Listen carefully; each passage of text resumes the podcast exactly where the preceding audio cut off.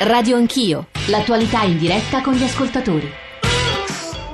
E stamane l'attualità in diretta con gli ascoltatori va in onda da Bruxelles. Radio Anch'io ha deciso di andare nel cuore dell'Europa all'indomani della nomina di Federico, Federica Mogherini a Lady Pesch, la responsabile della politica estera eh, dell'Europa, e alla vigilia di una serie di incontri a livello europeo importantissimo sui vari nodi che ho provato a descrivere all'inizio, la questione ucraina, il vertice in Galles di giovedì della Nato, le decisioni che dovrebbe prendere il presidente Draghi giovedì nel direttivo della eh, BCE e siamo qui negli studi della Commissione, gli studi radiofonici della Commissione europea con Bruno Ruffolo, il nostro corrispondente qui a Bruxelles, con David Sassoli, europarlamentare, vicepresidente dell'Europarlamento, Partito Democratico, Partito Socialista Europeo, con Ferdinando Nelli Feroci che è il nostro commissario, commissario all'industria. 800 05 0001 per intervenire in diretta, 335 699 2949 per i vostri sms, radio anch'io, chiocciolarai.it, ma insomma i modi per parlare con noi, suggerirci amici,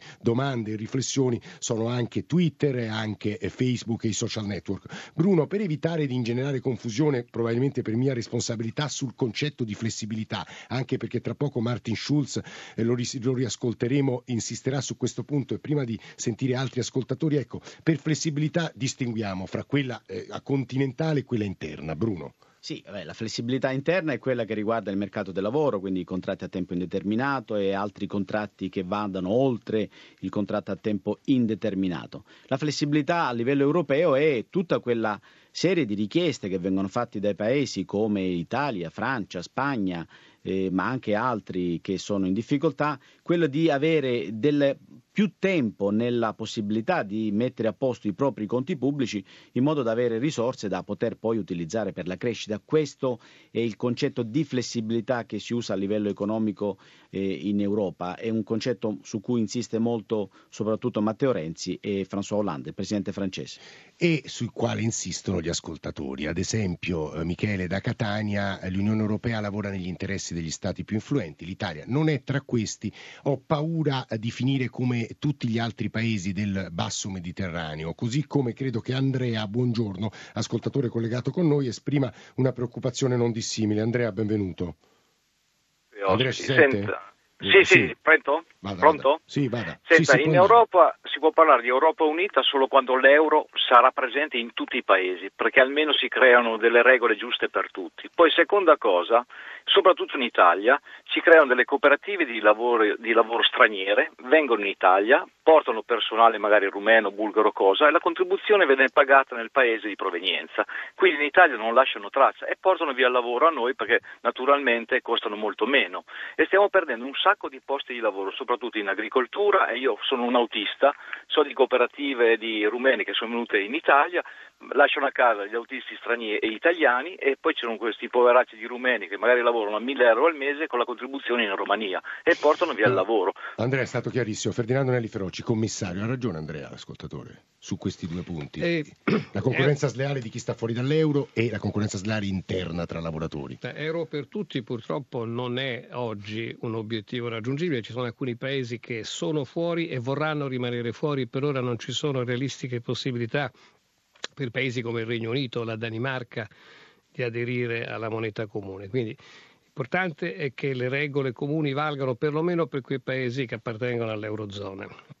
Con gli altri cercheremo di utilizzare le regole comuni per il funzionamento del mercato interno per assicurare condizioni di pari concorrenza. Il problema del dumping sociale è un problema serio, è un problema molto serio che credo dovremo affrontare rapidamente perché la situazione che ci ha descritto eh, l'ascoltatore è una situazione che purtroppo conosciamo. Non abbiamo però oggi strumenti per contrastare questo fenomeno. Alcuni paesi hanno annunciato o adottato misure di contenimento dell'immigrazione di, di cittadini che provengono da altri paesi dell'Unione Europea.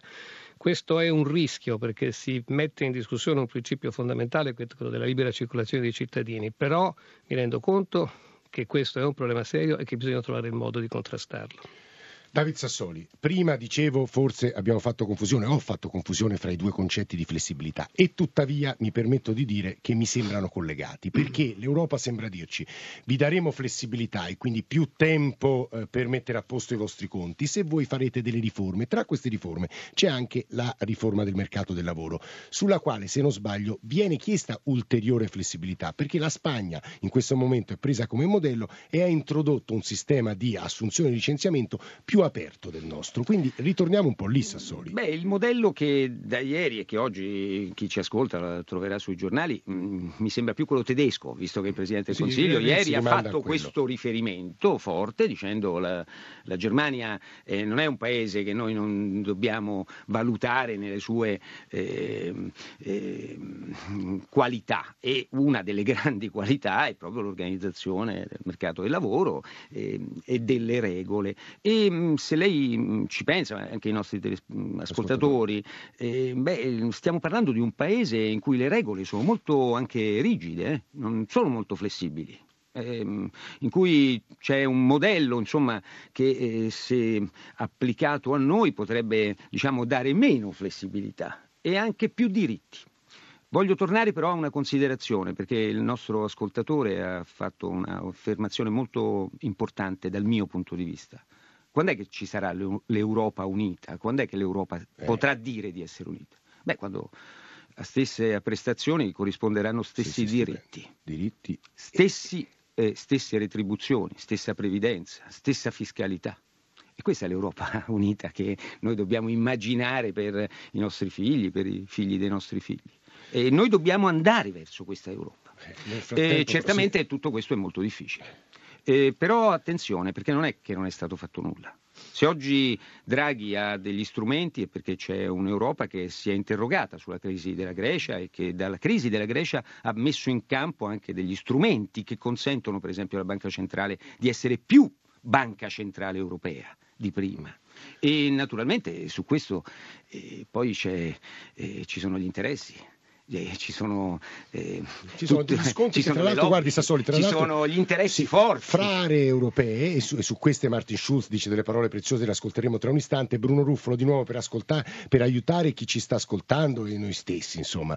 Credo sia interessante tornare su questo tema di, di cosa può fare Draghi, introdotto da Sassoli, perché giovedì potrebbe eh, spingere l'acceleratore su una cosa, anche qui che va spiegata agli ascoltatori, il cosiddetto quantitative easing, e cioè comprare titoli di Stato affinché entrino in circolazione più soldi, si rialzi un po' l'inflazione e ci sia un, una crescita minima dei consumi. Bruno, è credibile che lo faccia?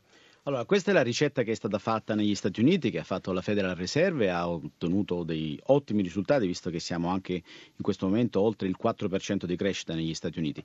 Che questo possa avvenire oggi, adesso, qui, subito, è un po' più difficile da immaginare perché Draghi ha, eh, e la BCE hanno deciso delle misure importanti a giugno in un precedente consiglio direttivo e sembrava che l'idea della BCE fosse quella di attendere, vedere i risultati prima di queste misure per poi intervenire. Mm, mm, mm. È vero però quello che ho detto prima, cioè che la situazione nel frattempo è molto peggiorata un, eh, l'inflazione continua a scendere, quindi c'è un pericolo deflazione che vuol dire praticamente una sorta di paralisi dell'economia in una spirale viziosa tra eh, bassi prezzi e bassi salari. Probabile che Draghi sia costretto a agire.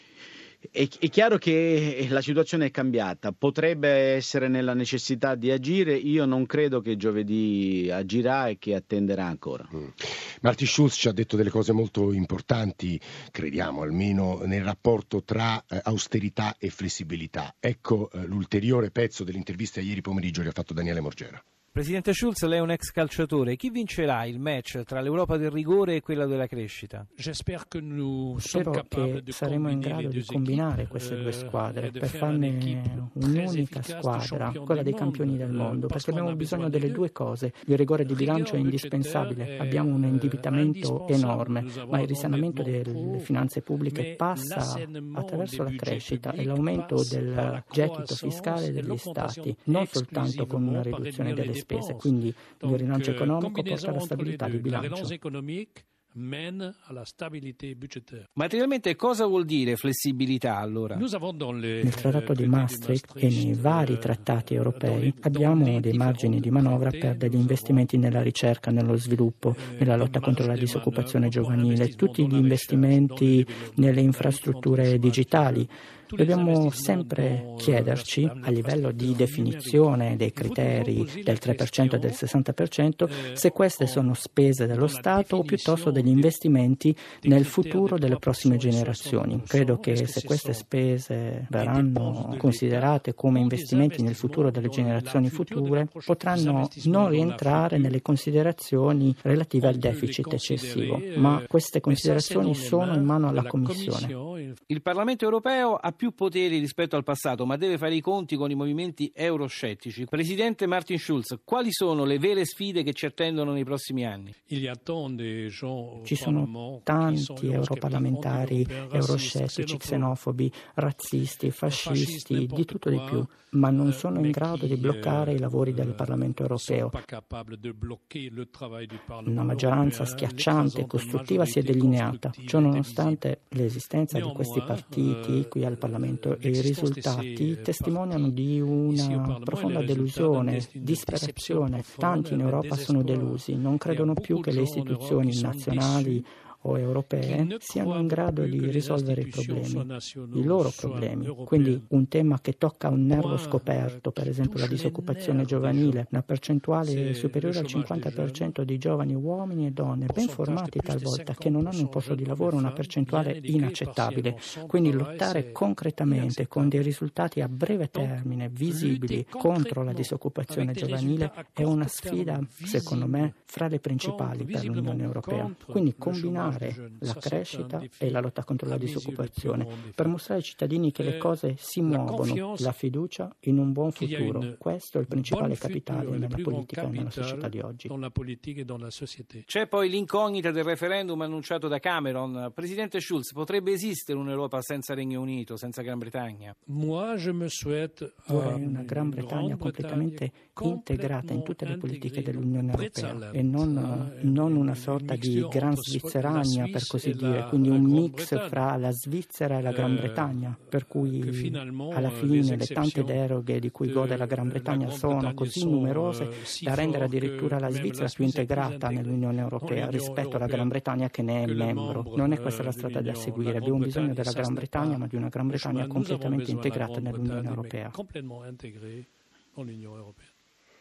Martin Schulz, 9.17, radio anch'io da Bruxelles, dagli studi della Commissione europea. Alle parole di Schulz, Presidente dell'Europarlamento, aggiungo quanto ci scrivono gli ascoltatori Stefano da Forlì. Quando l'Europa si ricorderà dei trattati, per esempio l'articolo 3, che parla di sviluppo e crescita dei popoli europei e non parla di fiscal compact o del 3% di rapporto debito-PIL, quando si abbandonerà il, come già diceva Kennedy oltre 50 anni fa, e si considereranno il PIL, si considereranno indici veri che valutano anche il valore e la qualità della vita e poi Teofilo da Roma. La politica italiana è squalificata ormai da 30 anni, ma la colpa è anche di noi italiani, che siamo un popolo di individui e non di cittadini e che sentiamo così poco l'appartenenza all'Europa. A differenza di altri paesi europei, noi siamo in recessione e non abbiamo neppure i servizi che hanno altri paesi europei. Ferdinando Nelli Feroci, accanto a me, commissario per l'industria, eh, il, il, commissario, il presidente della Commissione europea eh, entrante, Juncker, che dovrebbe, ce lo diceva Bruno Ruffo all'inizio della trasmissione, compilare la rosa della futura Commissione entro il 10 settembre settembre ha promesso 300 miliardi di investimenti. Cerca di spiegare agli ascoltatori che significa questa enorme quantità di denaro, dove dovrebbero finire, chi li mette questi soldi. Sono spiegazioni che capisco per lei anche noiose, ma importanti per noi che non siamo dei tecnici. Nelly Feroci. No, è un buon quesito e in parte diciamo, l'annuncio ha un po' spettacolarizzato quella che è un'esigenza fortemente sentita su cui Juncker giustamente ha focalizzato il suo intervento al Parlamento europeo. In passato si era cercato di mobilitare eh, investimenti aggiuntivi rispetto a quelli di cui già dispone per esempio il bilancio dell'Unione, sia valorizzando per esempio i fondi regionali, il fondo sociale, ma sia soprattutto mettendo pressione sulla Banca Europea per gli investimenti perché aumenti il capitale a disposizione del sistema delle imprese europee. Si era anche ipotizzato la possibilità di espandere l'accesso al credito utilizzando fondi europei come garanzia per l'accesso ai prestiti della BEI. Io credo che riprendendo il lavoro avviato nei mesi scorsi con la BEI, con eh, l'utilizzo al meglio dei fondi europei si possa arrivare a concretizzare una cifra del tipo di quella indicata dal Presidente Juncker. Quindi io sono fiducioso che effettivamente in questo senso l'annuncio possa essere l'inizio di una svolta decisiva verso una politica più centrata, più mirata sulla crescita e sull'occupazione. Ci sono tanti altri nodi eh, economici che gli ascoltatori ci stanno sollecitando, che vorrei, potremmo toccare anche quando ci ragioneranno in questi studi Antonio Tagliani, Johannes Hahn e poi più avanti Michele Cercone. Però eh, Bruno Ruffolo, io vorrei a questo punto provare almeno a toccare, perché il tema è gigantesco, il secondo nodo che abbiamo promesso all'inizio della trasmissione. La crisi internazionale in Ucraina, il ruolo difficile della Mogherini in questo momento, ma io direi più in generale della Commissione europea e il ruolo dell'Unione europea, divisa come sempre o meno del solito. Bruno.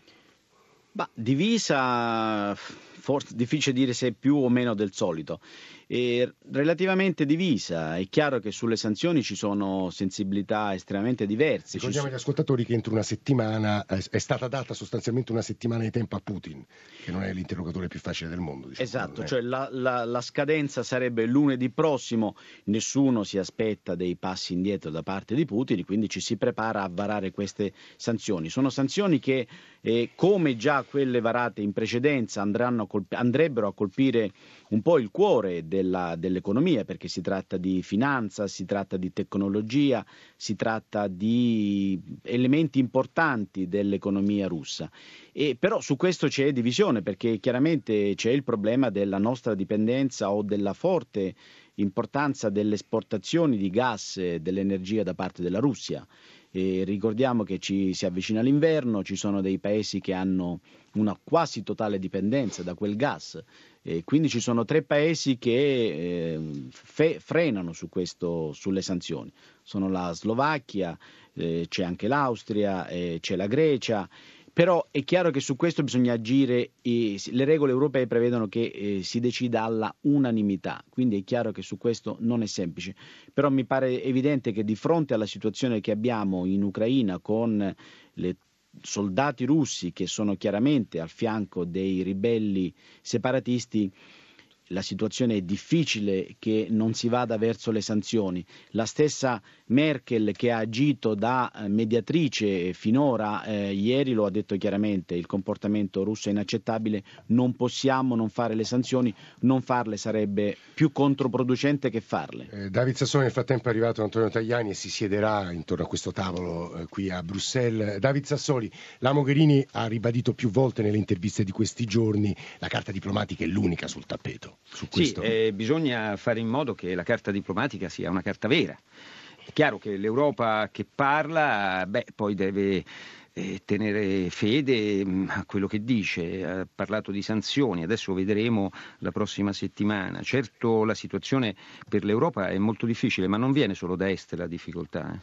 Eh. eh noi abbiamo un'Unione che ai propri confini vede esplodere situazioni di crisi che mettono paura e che devono mettere paura eh, a sud, eh, pensiamo alle questioni del Medio Oriente, alle diverse questioni del Medio Oriente, alle questioni del Nord Africa, alla Libia, all'Ucraina. Ecco, viviamo un momento in cui eh, davvero l'Europa ha bisogno non per retorica di una politica estera, ma ne ha necessità eh. ed è vitale che l'abbia. Ecco perché il dibattito su che cosa è importante per la Commissione, è più importante l'economia, è più importante no. la politica estera, no, stiamo parlando di cose fondamentali per la vi- nostra vita e per la vita e per e il nostro futuro. Torneremo con, Ant- con, Antonio Tajani, che saluto, buongiorno Tajani. Buongiorno, buongiorno a tutti gli ascoltatori. Anche egli vicepresidente dell'Europarlamento, è stato eh, poi commissario europeo all'industria, il ruolo che, aveva, che ha adesso Nelly Feroci, che voleva dire una cosa sulla crisi ucraina, suppongo. Sì, no, volevo ricordare che quando l'Unione Europea adotta sanzioni o minaccia sanzioni, non le fa per il gusto di adottare sanzioni, le fa per spingere l'interlocutore a negoziare.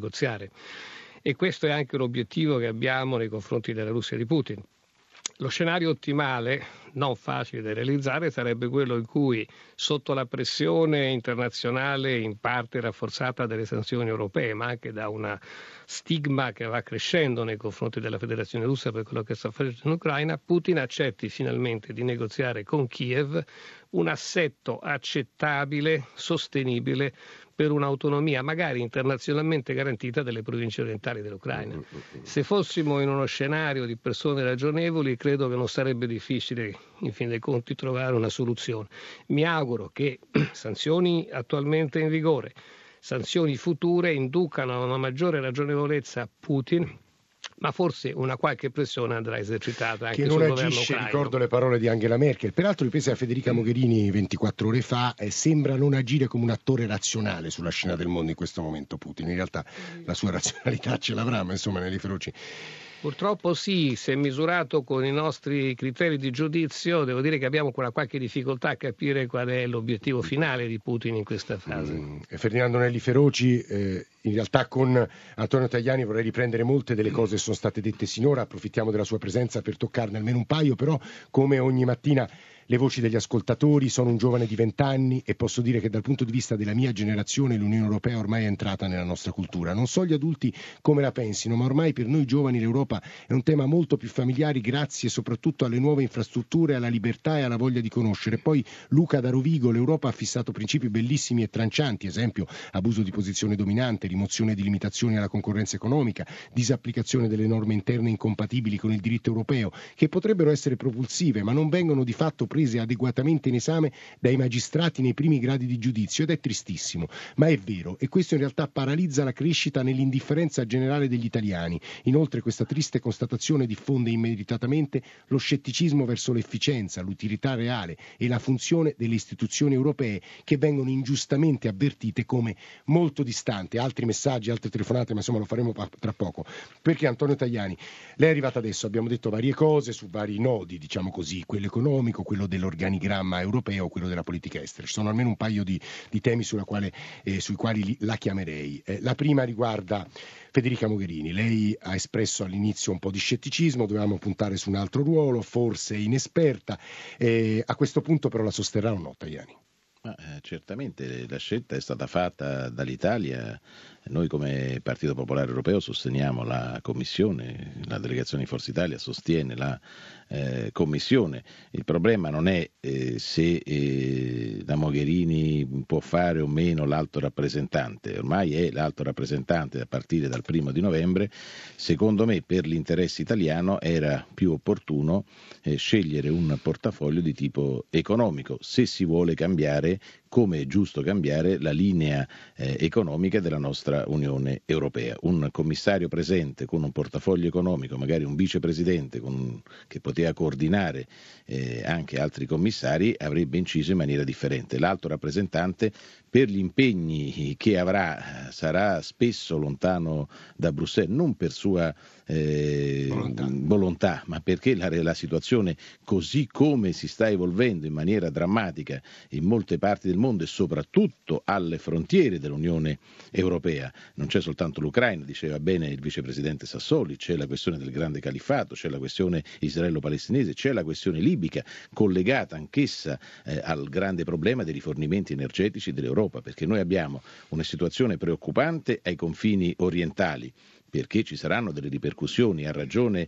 eh, il commissario Nelli Feroci quando dice è vero, noi dobbiamo esercitare delle pressioni sulla Russia perché eh, deve rendersi conto che non può andare oltre un certo limite e deve rispettare le regole internazionali, ma anche l'Ucraina deve capire che non può trascinare tutta l'Europa, il mondo intero per una questione di autonomia delle province in una situazione di grande ma tensione. Questo è molto interessante, ecco, Tagliani, scusi se, la, se sposto l'argomento, ma certo. i nostri ascoltatori eh, riportano la discussione anche a un tema che li interessa moltissimo, e cioè i pagamenti dello Stato alle imprese italiane e eh, i ritardi per i quali è stata aperta una procedura di infrazione. Tra l'altro lei è responsabile di quell'apertura, è stato anche accusato di, di, muoversi, di muovere contro il nostro paese. Lei diceva che in realtà era un'azione a favore degli italiani e delle imprese italiane. Nelli Feroci nei giorni scorsi ha detto, ha fatto capire che si sta andando verso la chiusura di quella procedura di infrazione. Insomma, come siamo messi, italiani e Nelli Feroci? Ma, eh, io dico che purtroppo in Italia le imprese vengono pagate con enorme ritardo, ma non è una questione del governo, è una questione della burocrazia, della macchina eh, statale, della macchina regionale, delle macchine comunali. Ci sono troppe imprese che muoiono eh, di crediti e non di debiti. La Banca d'Italia dice che vengono pagate entro 170 eh, giorni. Io ho agito nell'interesse Però il governo sta cominciando a pagare, adesso ci sono stati dei provvedimenti. No, no, ma il governo, il, governo, il governo Letta prima, ma anche questo governo ha cominciato a fare qualche cosa. Però tra fare qualche cosa e pagare, io eh, mi auguro che il eh, governo mantenga l'impegno preso, quello di pagare tutti i debiti pregressi entro eh, la festa di San Matteo, che mi pare che cada eh, entro questo mese. Vediamo, c'è stato un impegno solenne da parte del Presidente del Consiglio, una trasmissione eh, della RAI. Io mi auguro che questo possa accadere, cioè non, io non sono per la politica tanto peggio, tanto meglio. Io mi auguro che il governo tutti, paghi tutti i debiti e le regioni, le regioni grazie anche alla pressione della Commissione europea, rispettino eh, Sentiamo le regole. Feroci su questo tema, poi ci torniamo. Neri Feroci per chiudere, ci manca un minuto. No, io ho commentato il 20 o il 19 d'agosto una risposta che abbiamo ricevuto dal governo italiano ad una lettera di messa in mora che era stata inviata dall'allora vicepresidente della Commissione Tajani sulla questione del ritardo dei pagamenti. Era un problema molto serio ed è, è stato giusto a mio avviso che la Commissione abbia messo in mora il governo italiano. La risposta che il governo italiano ci ha fornito mi è apparsa ad una prima lettura, ovvio che ora viene esaminata in maniera molto più dettagliata dai servizi della Commissione, mi è apparsa contenere una serie di indicazioni che vanno nella direzione giusta. Per questo la mia è stata una valutazione positiva ma preliminare. Ora dobbiamo vedere i fatti. Infatti ci sono 56 miliardi di euro stanziati per pagare gli arretrati accumulati fino alla fine dello scorso anno, ci sono varie misure che dovrebbero consentire di mettere a regime un sistema di pagamenti eh, in a tempo. Punto, se arrivano i fatti si chiude la procedura di infrazione. Esatto. È stato molto chiaro Ferdinando Nelli Feroci con David Sassoli e Antonio Tagliani qui negli studi radiofonici della Commissione europea a Bruxelles. Di là del vetro vedo il commissario Johannes San che sarà con noi tra pochissimo. Ci fermiamo un minuto e ritorniamo assieme.